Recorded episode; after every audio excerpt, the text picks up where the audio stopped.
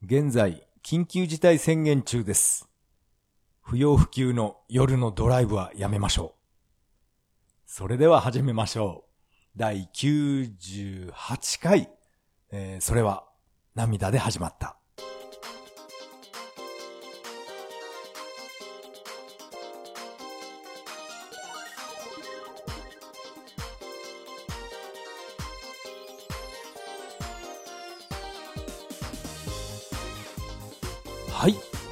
改めましてこんばんは。タカと言います。よろしくお願いします。いやー、私が住む栃木県も、この緊急事態宣言が出てしまいました。何やら宇都宮がすごいことになってるらしいんですね。えー、宇都宮は当分買い物に行けないんですかね。まあ特にコロナはね、個人的にあんまり気にしてないですけどね。宇都宮、やめておきますか。餃子食べに行きたいんですけどね。餃子食べに行ったり、あと宇都宮駅の近くに、あの、私がよく行くマッサージ店があるんですね。足裏マッサージとか、あれ気持ちいいんですよね。うん、当分、当分っていうか去年は一回も行かなかったんですよね、マッサージ店。緊急事態宣言が明けたら行こうかなって思ってます。えー今回の本編はですね、えー私は最近はこれといってゲームはプレイしてないので、まあそんな中でも毎日やっているといえば、この Wii Fit ぐらいしかないんですね。ですから、Wii Fit の話を中心にほとんど雑談したいと思います。それでは本編の方よろしくお願いします。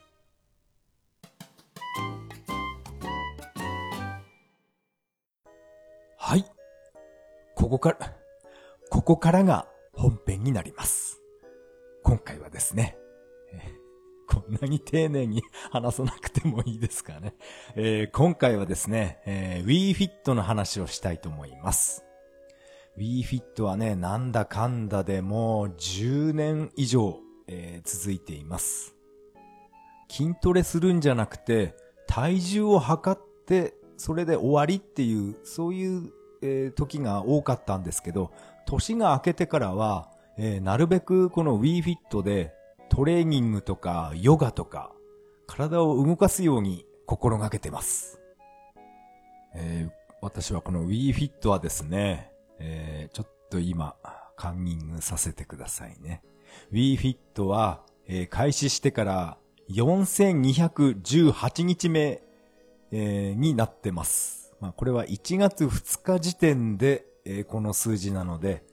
まあ現在はもうちょっと言ってますね。この Wii Fit の画像を私は今年はあの Twitter のプロフィールに、えー固定してみました。こういう機能あったんですね。えー私は 全然、えー気にもしなかったんで、なんとなく Twitter をあちこちいじってました。あと、ツイッターのプロフィール画像なんかも、私は自分で、えー、フォトショップで作ってみました。ほとんどね、あの、やっつけ仕事みたいな感じなんですけど、うん、このプロフィール画像、うん、どんな感じにしようかなって、ちょっと悩んでまして、で、パソコンの中、えー画像をいろいろ探していたら、私が、あの、原付免許を取った時の写真、17歳の時の写真が、これがね、あの、パソコンに保存されていたので、よし、これをプロフィール画像に使ってやろうと思って、えー思いっきり、えー出てます。このプロフィール画像に写真の日付まで入ってますね。この写真の日付が、えー1990年ですから、えーっと、31年前ですか。うわー、これね。この、私が乗ってる原付は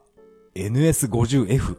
これ乗っていた時の写真です。それをツイッターの、えープロフィール画像にしてみました。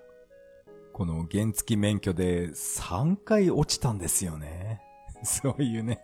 そういう話も何度もしてますけど、まあ今回はね、こう、バイクの話じゃなくて Wii Fit の話っていうことで、えー私は毎日このツイッターに、えーこの Wii Fit の自分の体重と BMI なんかをアップしています。この Wii Fit はですね、えー私は最近は、あの、ながら踏み台っていう、うん、それを毎日続けるようにしています。ながら踏み台っていうのは、まあ、リズムに合わせて、合わせなくてもいいんですけど、このバランスウィーボードを、えー、まあ、踏み台ですね。踏み台昇降みたいな、そういう、えー、下半身の運動になります。その、踏み台昇降運動を1日最低30分は、えー、やろうとしています。この、ながら踏み台っていう名前の通り、まあ、ながら作業でいいんですね。私は、このながら踏み台を、えー、スタートさせて、で、あとはもう、チャンネルを チャンネルを変えまして、えー、っと、プレステ3のトルネで録画した映画をずっと見ています。それを見ながら、この踏み台昇降をやってます。せっかく2時間近く映画を見るなら、どうせなら、この運動もやろうかなと思って、このながら踏み台をよくやってます。昨日はですね、あの、以前録画したジェイソン・ステイサムのトランスポーターを見ながら、2時間近くずっと、踏み台運動をしていました。踏み台昇降を、えー、この運動をしながら、えー、YouTube なんかも、あの、プレステ3を、プレステ3経由で、えー、YouTube なんかも、え見ています。現在何やら、マコナリ社長がいろんなこと言われてますね、本当に。うーん、まあ、まあ、そんな話は、えー、さておき。この踏み台昇降運動を終わった後は、えー、私は腕立て伏せをやって、あと腹筋もやります。やっぱり腕立て腹筋は、これは基本中の基本だと思います。やっぱりあの個人的にですけど、リングフィットアドベンチャーよりえー、私は Wii Fit の方がなんかいいんですね。まあ、両手に何か持つっていう、これがなんか煩わしく感じたんですね。リングフィットは。うん、だったらバランス Wii ボードで、踏み台運動したり、腕立て腹筋背筋やったり、そういう運動の方が私は好きですね。まあ実を言うと、あのスイッチのリングフィットアドベンチャーはえー、断捨離してしまったんですけどね。うん、あれはね、あんまりやらなかったですね。買った当初はもうバリバリやっていたんですけど、うーん、これはね、自分で鉄アレイでトレーニングしてた方がなんかやりやすいなって感じてしまって、えー、リングフィットアドベンチャーはやらなくなってしまいました。なので、いつだったかな？あの、断捨離してしまいました。あ、そうそう、あの、YouTube いっぱい私見てるんですけど、断捨離っていう言葉は、なんか誰かの登録商、商、登録商品って言うんですか？登録商標って言うのかな？なので、YouTube なんかで断捨離っていう言葉がある、そういった動画は、なんか規制されるじゃないですけど、なんかダメらしいんですね。私はそのことを今日初めて知りました。でも断捨離ってタイトルについた動画とかいっぱい出てると思うんですけどね。一体誰がこの言葉登録しちゃったんでしょう。うん、厄介ですね。私もポッドキャストでもう何度となく、幾度となく断捨離断捨離って言ってましたけど、うん、確かシーサーブログで、このタイトルにもね、ゲームの断捨離とかって私はつけた覚えあるんですけど、こういうのもまずいのかなああ、面倒ですね。リングフィットアドベンチャーは断捨離してしまいました。あ、断捨離って言っちゃダメなんですね。えー、リングフィットは、えー、ドナドナしてしまいましたけど、私は Wii Fit、Wii Fit と Wii 本体は、これは、えー、手放したくありません。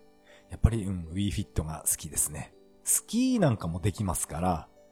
うん、私はスノボーじゃなくて、えー、スキーが、えー、好きなんですね。まあ、さっきも、えー、YouTube の話がちょっと出しましたけど、えー、YouTube でですね、あの、懐かしい、どこでも Wii の間っていう、あの、あれソフトっていうのかな。その Wii のチャンネルをアップロードしている人がいたので、私はそれ懐かしいなと思って見ていました。私もあのチャンネルどこでも Wii の間っていうあのチャンネル大好きで、えー、ほとんど毎日見てました。とんでもサイエンスとか、そういう番組ありました。面白かったです。あと、このどこでも Wii の間で、ちょっとしたドラマもやってました。まあ、1話限りのドラマなんですけど、えっとね、女優の漢字谷しおりさんが出た、未来は今っていう、あのドラマシリーズが私は、うん、ずっと、えー心に残ってます。あの、未来は今っていう、あのミニドラマもう一回見たくて、YouTube で検索してみたんですけど、一切出てこないんですよね。やっぱり著作権がダメなのかな。でも、漢字やしおりの任天堂 DS の、えー友達コレクションの CM はいっぱいいっぱい出てきます。あの、北川景子と一緒にあの CM 出てましたよね。あれはもう10年以上前かな。懐かしいです。この Wii のソフトもほとんど断、断捨離じゃない、えードナドナしたので、えーパッケージで持ってるのは Wii Fit と、あと、動物の森、その二つだけです。あとは、バーチャルコンソールとか、そういったダウンロード購入した、えソフトは結構ありますが、パッケージは動物の森と w i f i t のたった二つだけです。あれだけゲーム持ってたんですけどね。うん、なんか考えが変わりました。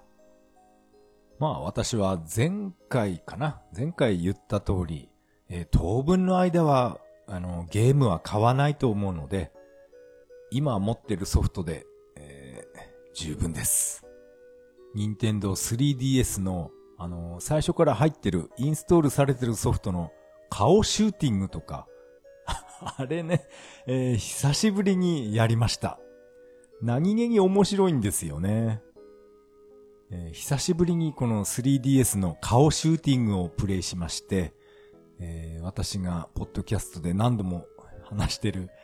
以前職場にいたあのお菓子おじさんが、それが敵となって出てきたんですね。あれ、このおじさんの写真、いつ取り込んだんだっけって思、思い出せないんですけど、いつかわからないですけど、うん、このおじさんの写真を私は DS で撮って、それが敵となって出てくるんですね。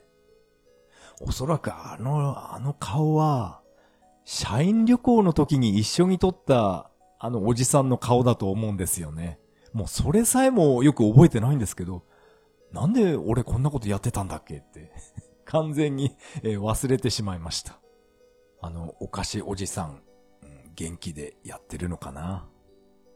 そろそろ、あの Wii Fit の女性トレーナーと、えー腕立て伏せ対決、これを再び、えーやろうかなって考えてます。おそらくあの女性トレーナーは腕立て伏せ70回で必ずギブアップするようにそうなってるんだと思います。でも私はもう長く筋トレサボってしまったので、こう自分自身が70回連続でできるかどうか怪しいんですけど、そうですね、月末に必ずこの腕立てチャレンジやるようにしますかね。腕立て伏せ70回、時間何分ぐらいかかったかな？もう覚えてないですね。この女性トレーナーと腕立て伏せ対決してるところを YouTube で、えー YouTube にアップするっていうのも、うん、面白いかもしれませんね。あ、そういえば YouTube のチャンネルアートもあの、自分で、フォトショップで、えー作ってみました。ほとんどね、あれも、ツイッターと同じぐらいやっつけ仕事で、適当に 自分の写真を並べただけなんですけど、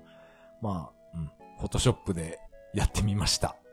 ちゃんとああやってチャンネルアートなんかも自分で作ってみないとよくわからないんですよね。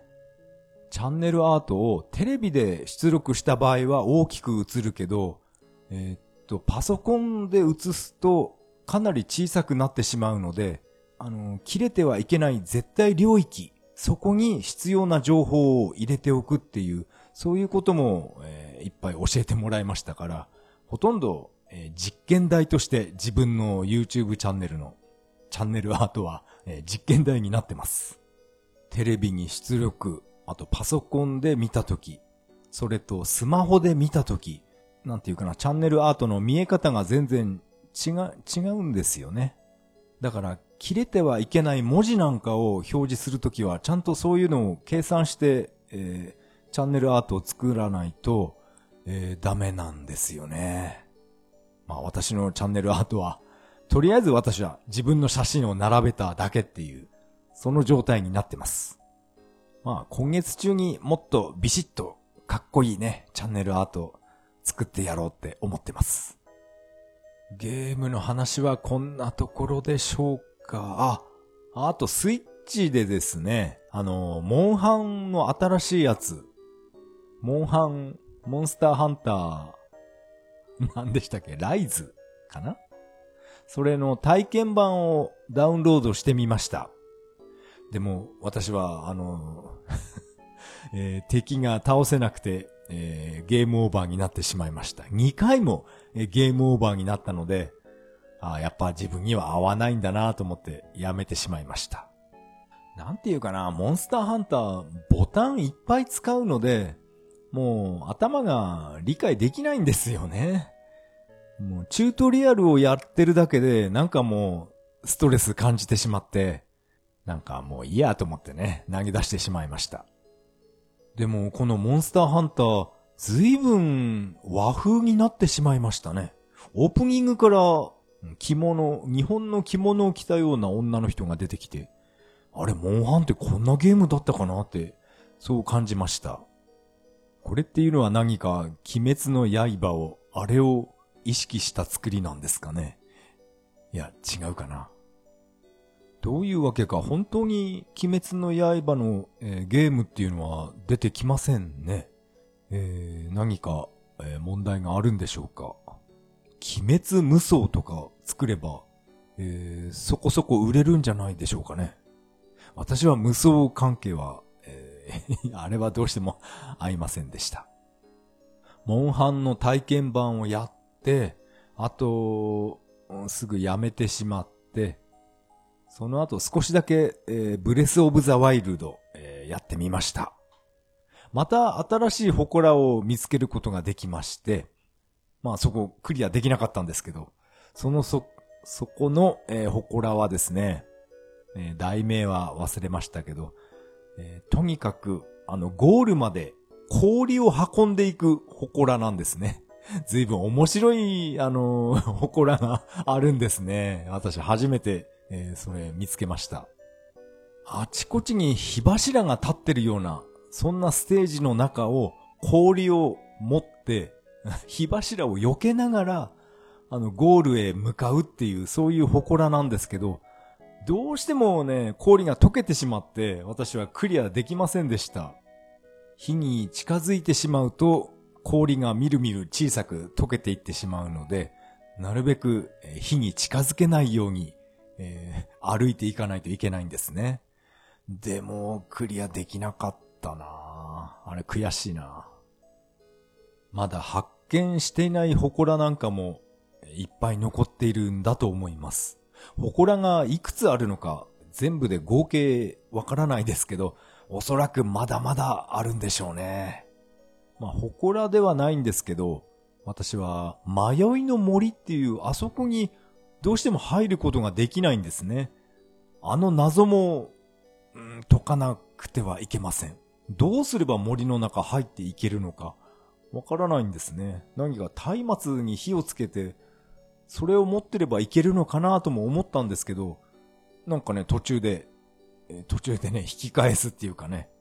いけなくなってしまいます。正面から行って迷いの森に入れ、入れないなら、だったらもう空中から上から行ってやろうと思ったんですけど、それでもあの迷いの森は入れないんですよね。答えがまだわかりません。正面から行ってもダメ、上から行ってもダメ、しょうがないので、今度はね、あの、海から、あそこ川かな。川を泳いで、そこから崖に登ってね、森に行こうと思ったんですけど、それもダメでした。どうすればいいのかな。いや、まあ、私は意地でもネットで検索はしませんから、えー、当分悩んでます。ゲームの話はこんなところかな。はい。今回のゲームの話は以上になります。ありがとうございました。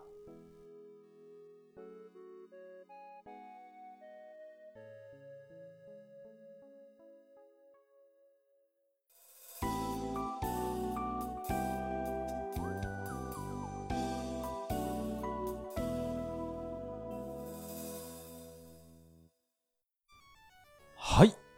エンディングです。エンディング曲はメガドライブ版ソーサリアンからビューティフルデイになります。第98回目の配信、いかがだったでしょうか？今回は Wii Fit を取り上げてみました。一体この先何年、えー、継続することができるでしょうか？このバランス Wii ボードも一度もこれは壊れたことがありません。丈夫なんですね。中古のゲーム屋さんなんかへ行くと、このバランス Wii ボードは、えー、ソフトとセットで300円とか500円ぐらいで、えー、投げ売りされています。もう 今更 Wii Fit、Wii ボードを買おうなんて人は相当ね、変な人だと思います。どちらかというとリングフィットアドベンチャー、あっちの方がもう大人気ですから、こんなね、場所を取るでかい体重計。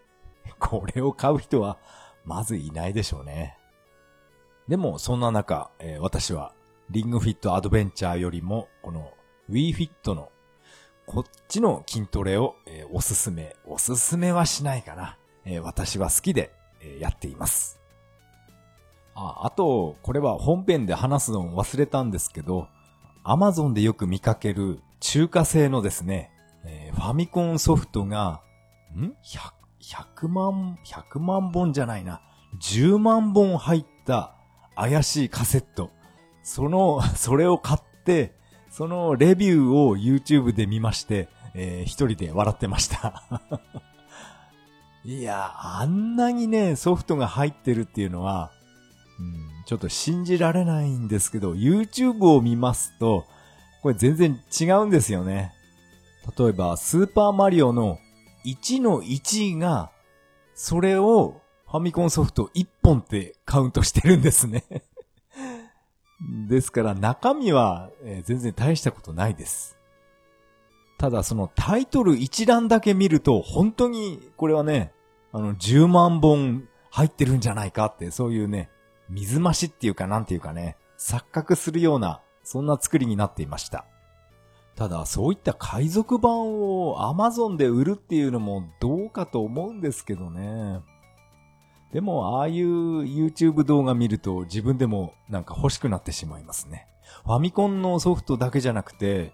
あの、メガドライブとか、マーク3のソフトがインストールされてる、そういう海賊版なんかも Amazon で普通に売ってますから、うん、セガ好きの自分としては、なんか欲しいような気もしますね。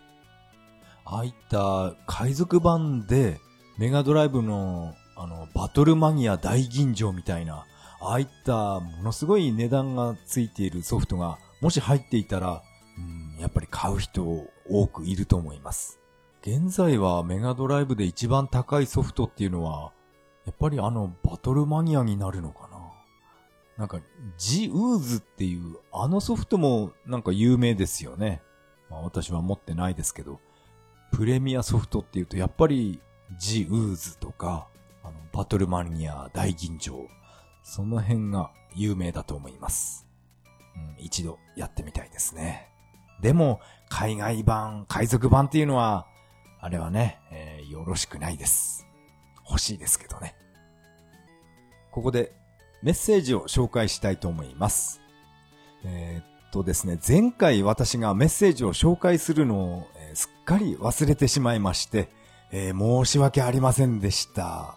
ネオさんからメッセージを、えー、ハッシュタグでいただいていました。えー、失礼しました。ネオさんからいただきました。これはストリートファイターの話題のその時のメッセージになります。ガードではなくバーチャでいう当て身ですね。百列の一蹴り一蹴りに合わせて相手方向にレバー、レバーを入れるんだったと思います。このメッセージと一緒に、えー、このプロゲーマーの梅原排水の逆転劇、紙ブロッキング永久伝説っていう、この YouTube のリンクも、えー、一緒に貼っていただきました。と、ネオさんのメッセージが続きます。また、チュンリーの最後の一撃は、射程が短いので、ジャンプでかわしてスーパーコンボを叩き込んでいるんだと思います。えー、さらに続きます。ごめんなさい。最後の一撃、空中ブロッキングみたいです。えー、さらに続きます。えー、ナビうるさすぎといただきました。えー、ネオさん、メッセージありがとうございました。えー、メッセージ紹介が遅れてしまいまして、本当に、えー、すいませんでした。そしてこのメッセージにありました、このスト2のですね、あ、あれはスト2じゃないのかな ?5、5でしたっけ？何でしたっけ？このストリートファイターの、あの、梅原のプレイですね。あの、チュンリーの、あの、百列、百列キックっていう名前で合ってますか？あの、蹴りに合わせて、ガードっていうか、ブロッキングですね。あれは相手方向にレバーを入れるんですか？いやー、怖いですね。確か、そのタイミングっていうのは、0. 0何秒とか、それを、それがずれるともうダメなんですよね。なんかその辺は、私が見た有吉の深夜番組で細かく説明していたんですけど、その説明は、説明はよく覚えていません。確か0.0何秒でも、えー、ずれると波動拳とか蹴りを食らってしまうんだと思います。それと、えー、私が一番気になっていた、その、チュンリーの、その、百列キックの最後の一撃ですね。あれは空中でブロッキングしないといけないんですか？いや、難しいですね。ただ、あの、相手方向にレバーを入れるだけじゃ、それではブロッキングにはならないんですね。あの最後の一撃っていうのは。空中にジャンプして、そしてブロッキングするっていうことで合ってますかね。そうだとしたら、梅原ってものすごいことやってたんですね。私はこうやって解説してもらわないと、あの動画を見ただけじゃ全然何がすのすごいのかわ、えー、からない状態でした。相当練習しないとあんなことはできないですよね。あ、それと、あの、さ、この最後のメッセージで、ナビがうるさすぎっていうね。あれ、あの、行く年来る年、えー、あんな中途半端なものを、えー、配信してしまって えー、すいませんでした。本当にね、あの、カーナビ3つ立ち上げると うるさすぎましたねあれはね、かなり、えー、かなり私はイライラしながら運転していました。運転に支障が出てましたから、まあ、あれはね、ああいうことは、えー、やっちゃダメです。あとはあの、ドラゴンボールのセルの声優さんの、えー、岩本、岩本じゃない、若本さんでしたっけ？あのセルの、あのナビは、あれ欲しいですね。え、700円でしたか？ダウンロードは。うん、やっぱりあの人の声、いいですよね。ああいう声だけのナビじゃなくて、声じゃなくてあの、キャラクターとしてナビで販売するっていうのはダメなんですかね？あの、ドラゴンボールのセルとして、まあ、そのドラゴンボールのセリフなんかも交、交えながら、そういうナビはダメなのかな。セルのカーナビっていう、そういう感じで、えー、発売してくれると、えー、嬉しいですね。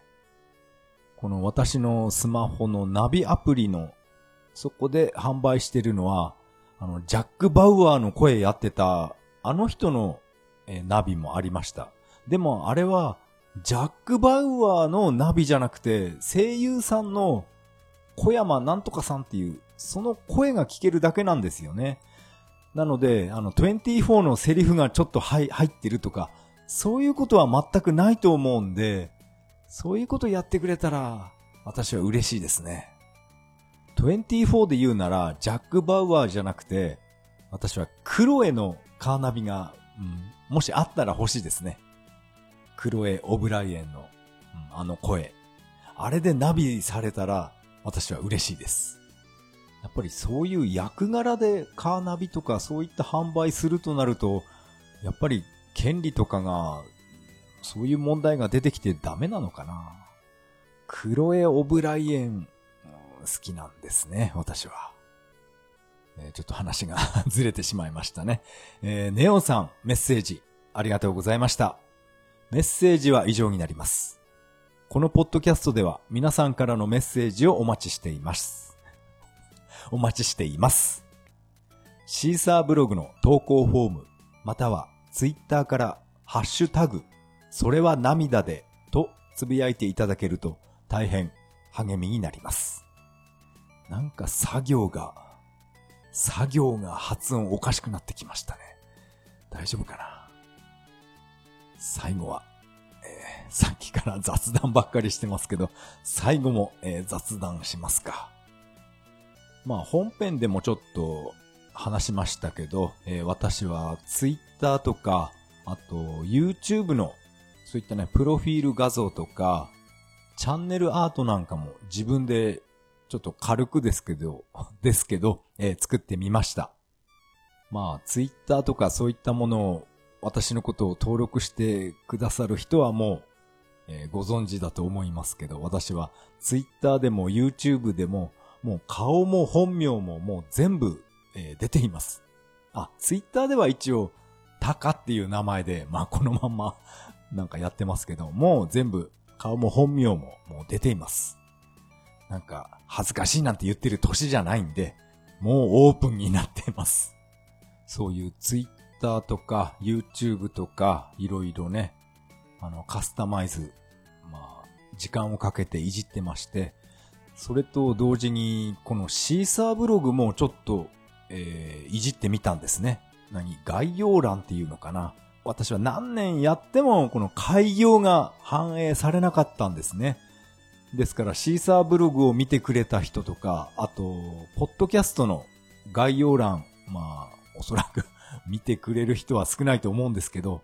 本当にね、読みづらい状態でした。全く開業できていなくて、ずらーっと文字が繋がってしまって、もう読めたものじゃなかったんですね。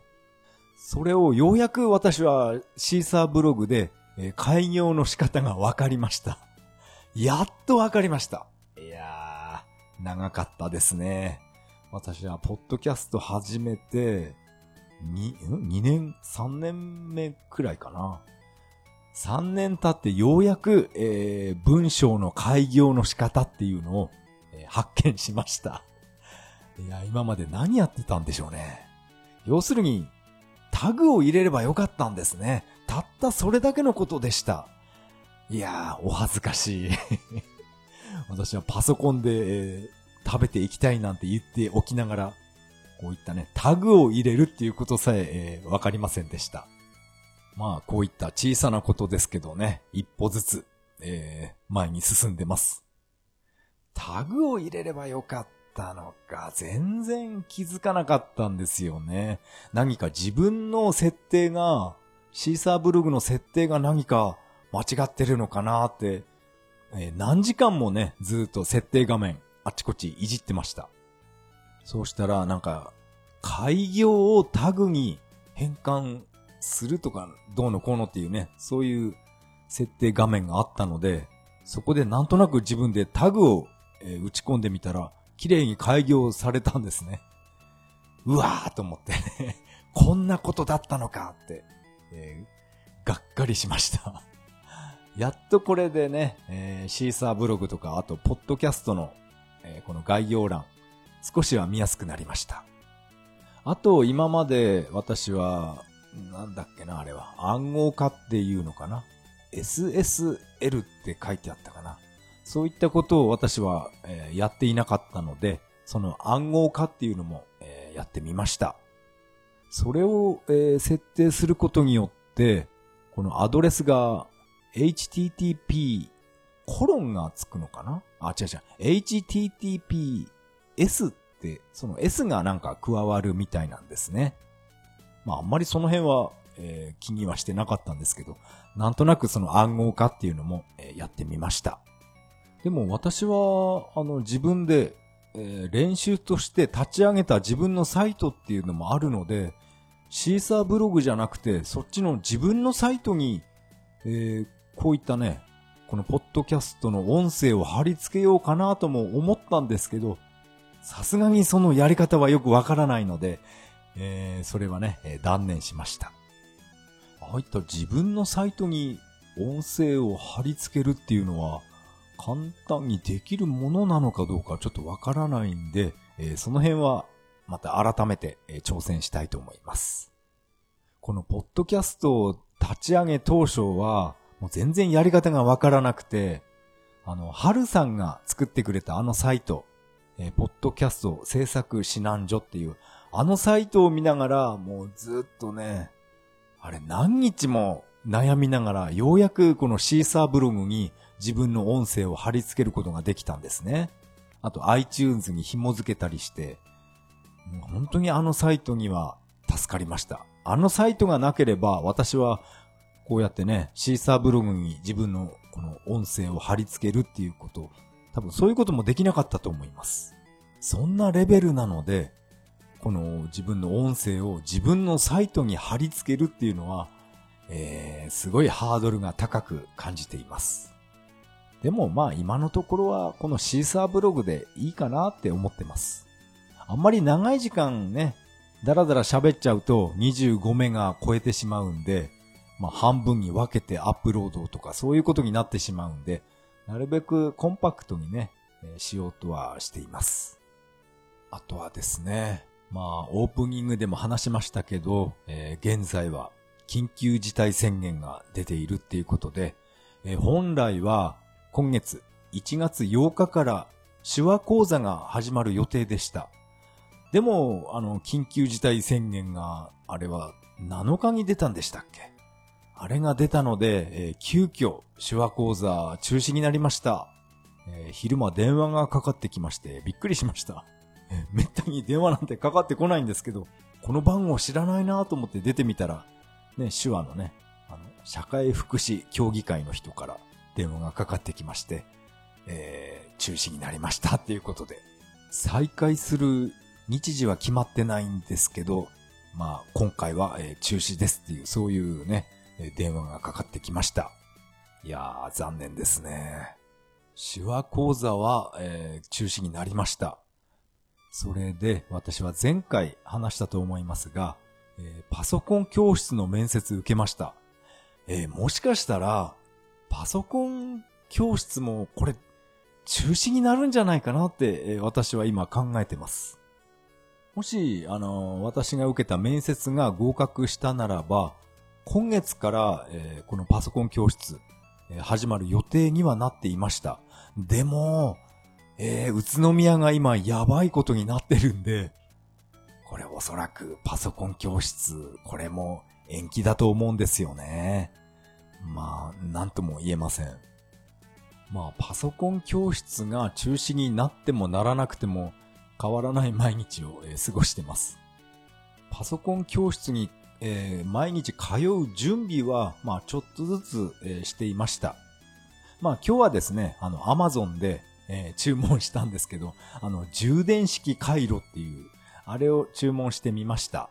1500円ぐらいかな。